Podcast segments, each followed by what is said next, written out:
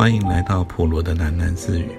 不论你在何处听到这个节目，都可以到 First Story 这个平台上面找到我的频道，并留言回馈。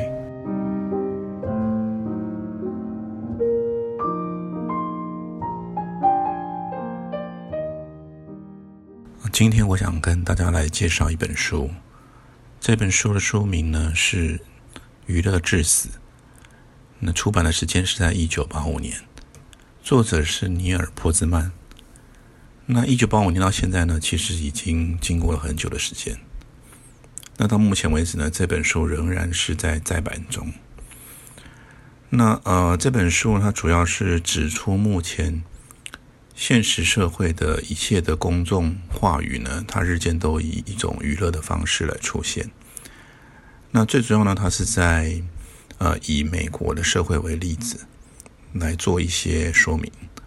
介绍这本书之前呢，要顺便再另外提到两本反乌托邦形式的小说。那这两本书呢，对作者尼尔·波兹曼有很大的影响，也是因为这两本书让哦这位作者他开始觉得他需要写一些内容，写一些就是对。世界人类的文明，对大家做一些提醒，不然到最后我们可能会毁于我们所爱的东西。这两本书的第一本呢，是一九八四，这是它的书名，作家是英国的作家乔治·欧威尔，他出版在一九四九年，主要是重点探讨政府的权力因为过分的伸张。那么极权主义呢，对社会上所有的人和行为都产生压抑性的统治，以及其造成的风险。第二本书是《美丽新世界》，那这个作家呢是英国的作家阿道斯·雷欧纳德·赫胥黎，在一九三一年的创作，那一九三二年发表的一部作品。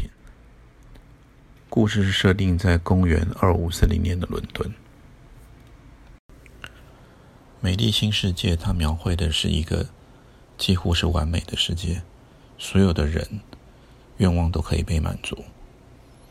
我们可以接受无限制的资讯，我们可以有享用不完的娱乐，到最后人们就会忘记思考，因此被掌控。我们甚至爱上了会压迫我们、控制我们的力量。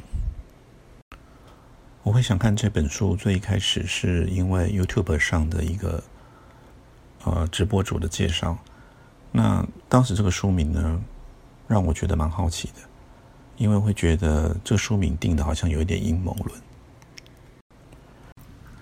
看过这本书之后，我开始可以明白为什么在看完像 YouTube 上面的某些影片，或者是政论节目的影片等等。或者是在滑 FB 之后，我都会感觉更空虚。就算我当时及时的去回想我看过了什么内容，我大约也只能记住极少的内容，更不要说有什么获得了。那我想想呢，问题就出在三个层面。第一个是因为现代媒体的本质，它是影片或照片。这两者大多只能显示一个事件的存在，多数无法跟你清楚来说明这个事件的来龙去脉。那第二个层面呢，是因为，呃，在影片跟影片之间，或者是 Po 文跟 Po 文之间，或甚至是 Po 文跟影片之间，这几乎完全没有关系。我举个例子，电视主播常常在播报新闻的时候。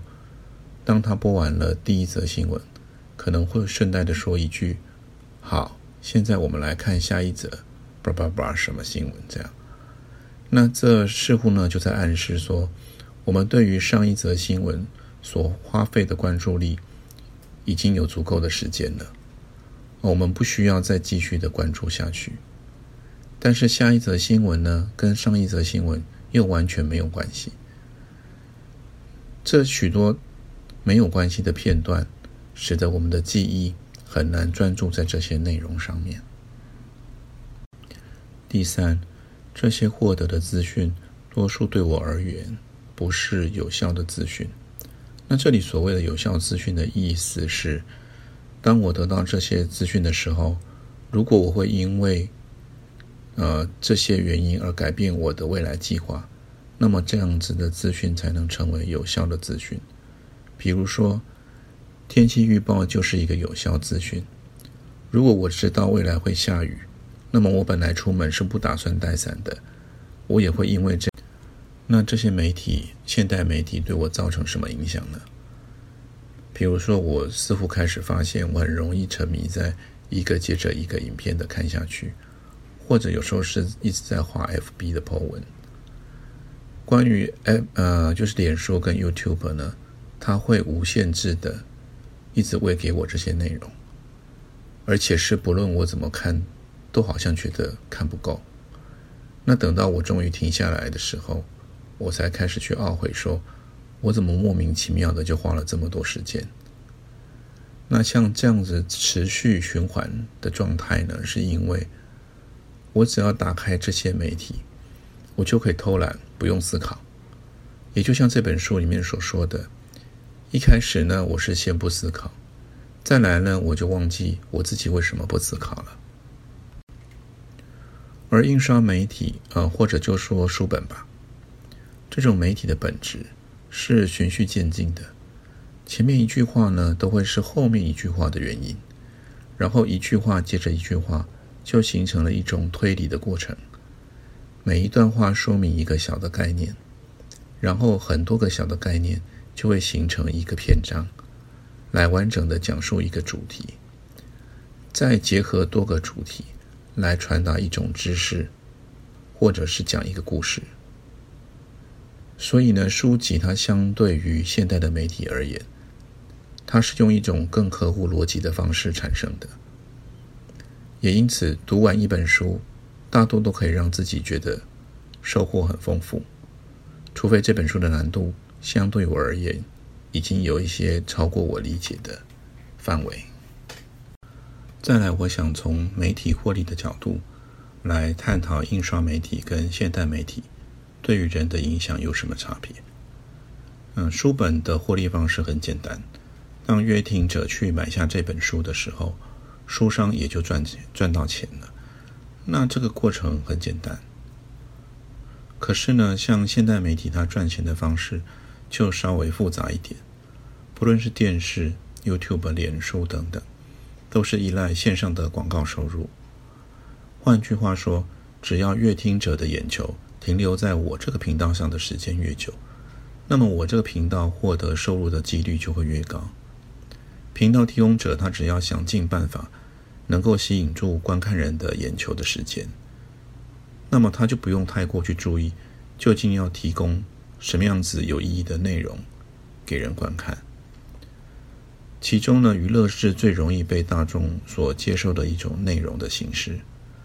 从我们过去观看这些现代媒体的经验，其实就可以发现，娱乐是占了相当大的一部分。而且，当我们习惯于这些频道多数总是提供娱乐，潜意识就会开始去自动同理成，凡是出现在这些频道上的节目内容，大多就不会被认定是有效的资讯，因为就是娱乐而已啊。思考一下。你觉得电视传道真的可以取代在教堂的传道吗？电视的教学或者网络的教学真的可以取代学校的教学吗？每当选举的时候，电视的政见发表会或者是电视的政见辩论，那真的能够提供足够的资讯和说明吗？竞选广告可以让你对他们的政见完全的了解吗？或者我们只是在选一个看起来比较顺眼的政治人物而已。虽然网络媒体看起来好像是我们有选择的在控制，但是我们会不会往往其实只是平台 AI 来决定我们要看什么？因为就连观看影片也有同文层，而现在的电视主播外表形象良好是最要紧的因素。必须让人看起来好像他说出来的每句话都是可信的。至于他说了什么内容的真实度，就好像反而变得不重要。再说，如果今天有一档节目呢，它是以传达某种知识为目的，可能当节目进行到一个关键的时刻，就会立刻插入一段广告。我也只能在看完广告之后，才能继续的接下去看下一段的节目内容。换句话说，当我正需要在最专注的时候，却不得不被这个广告打断，我的知识的吸收效率也跟着下降。而我这样子的牺牲，却只是因为，如果频道不在这个关键的时刻插入这个广告，我可能就会转台了。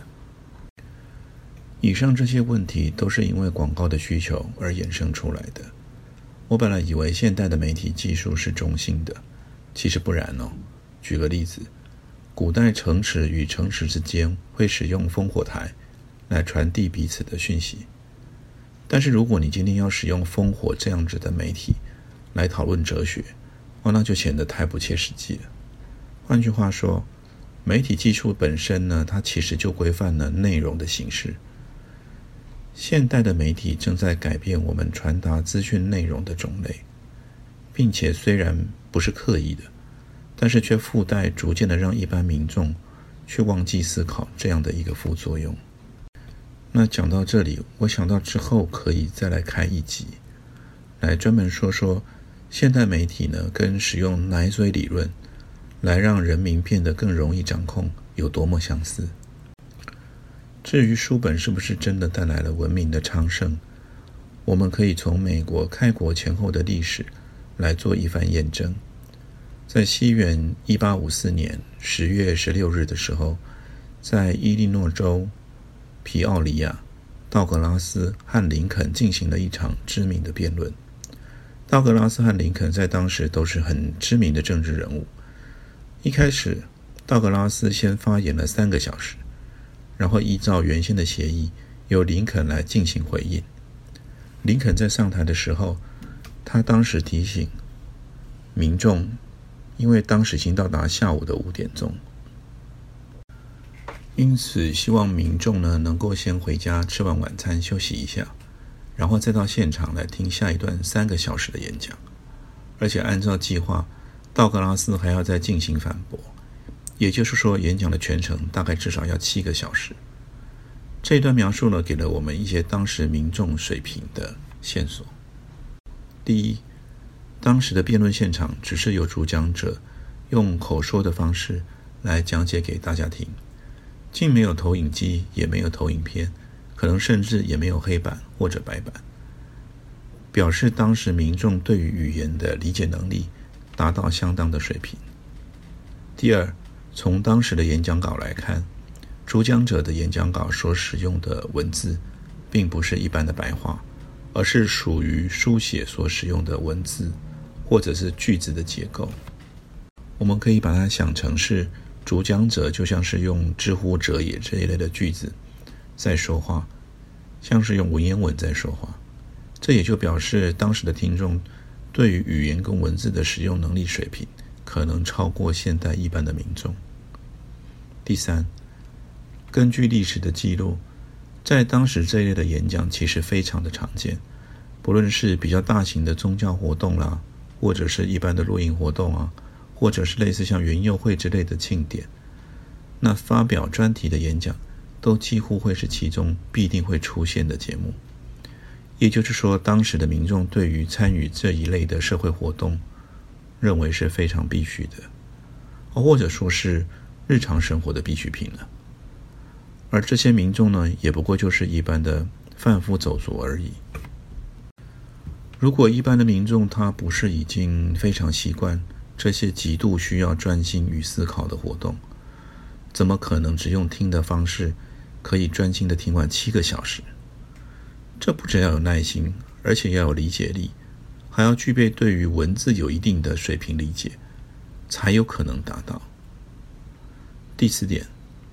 在林肯和道格拉斯进行辩论的这个时代，也就是一九五八年的时候，那时候美国的一些知名作家，像马卡姆六岁，马克吐温二十三岁，狄金森二十八岁，惠特曼和洛威尔三十九岁，梭罗四十一岁，梅尔维尔四十五岁，惠蒂埃和朗费罗五十一岁，霍桑和爱默生分别为五五十四岁和五十五岁，而艾伦坡则已经辞世九年。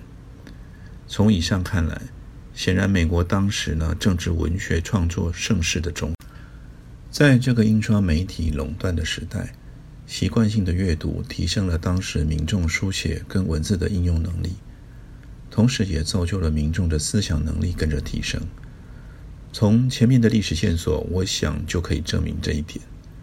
那其实娱乐本身并没有错，但是如果所有的宗教、教育、政治、商业等等这些严肃的事情都变成娱乐的附庸，那我想文明或文化的某些层面必然有一些大错特错的事情在发生。